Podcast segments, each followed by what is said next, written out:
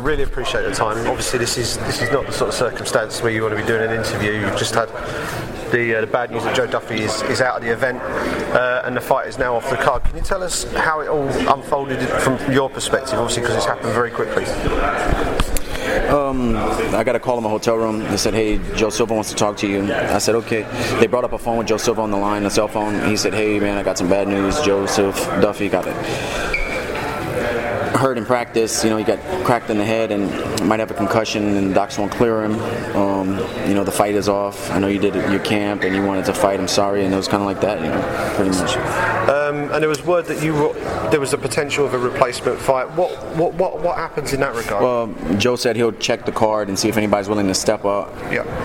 Then I talked to Dana, and Dana said, uh, you know, don't feel like the this is a life or death situation. The pressures don't feel like the cards on your shoulders. is exact words.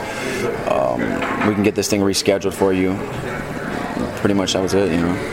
And then I was going, and- personally, I was going back and forth. Should I fight? Should I wait to reschedule with Duffy?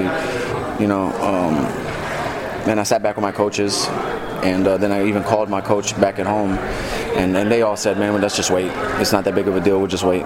Did you feel a little bit of pressure within yourself to, to take a different fight? Like, Yeah. Uh, was, was was it Norman Parke? Yeah. I think said he was was interested in stepping up. Right. Um, that is who, who who said he wanted to step up. But uh, you know, I didn't prepare for Norman Parke. Not that he's a tough fight. He's an easy fight. He's just trying to save his career, and, and he's on a two-fight skid. His fights are boring, and he's trying to say, "Hey, hey, I'll do you a favor," you know, and then he's going to take an ass whooping and maybe not get cut, you know. But sometimes you have to let the small fish go. Duffy's the guy I want to fight.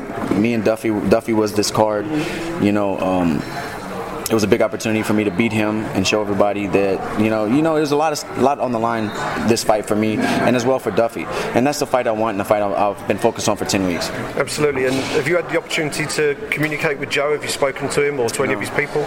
haven't spoken to him I saw him in the in the office earlier this morning we were both doing some stuff and uh, you know he didn't say anything didn't you know just maybe like nodded his head as I walked by but you know I didn't get to really talk to him but it seemed like he was okay but you know you can't see inside somebody's head So you want to reschedule a fight with Joe Duffy? Have you got an, an event in mind that you'd like to you'd like to aim for?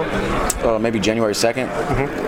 My buddy Robbie Lawler's on that card, and uh, it's a good time frame, 10 weeks. I can take a week or two off right now, regroup. My body feels good, so it's not like I'm, I'm injured and need to heal. Um, take a week or two off, hang out with my wife, and then jump right back in camp, you know. And uh, from a financial point of view, obviously you've been through a full fight camp. You're literally a couple of days away from a fight. What happens with regard to do you get your show money? How, how does all that work on with such a such a late withdrawal like this? Um, Yeah, I, I, um, I assume I get my show money. Um, and, and then, yeah, we reschedule. Hopefully I get my show money and we reschedule. And the fight goes, go, uh, goes through. Well, thanks for talking to us. I really appreciate it. Thanks. And uh, hopefully we'll get to see you against Joe in uh, in January. Yep. Good